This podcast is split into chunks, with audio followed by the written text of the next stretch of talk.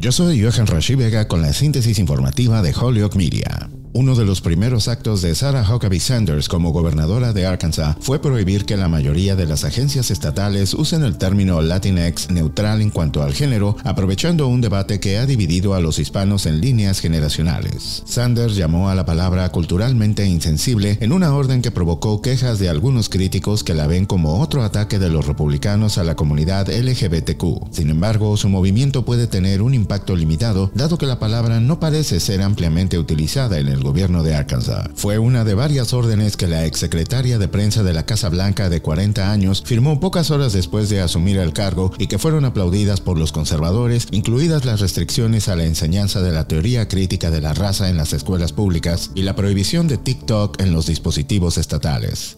En otras informaciones, los legisladores demócratas en un puñado de estados están tratando de enviar un mensaje dos años después del violento ataque al Capitolio de los Estados Unidos. Aquellos que participan en un intento de derrocar al gobierno no deberían poder dirigirlo. Nueva York, Connecticut y Virginia se encuentran entre los estados donde la legislación propuesta prohibiría que cualquier persona condenada por participar en una insurrección ocupe un cargo público o una posición de confianza pública, como convertirse en oficial de policía. Si bien los proyectos de ley varían en alcance, su objetivo es similar. Algunos republicanos dicen que la legislación es innecesaria. Muchos republicanos se niegan a ver el intento de detener violentamente la certificación presidencial que se basó en mentiras de que se robaron las elecciones de 2020 como una insurrección. Incluso a los estudiantes se les enseñan diferentes versiones del ataque dependiendo de si viven en partes más conservadoras o liberales de la nación.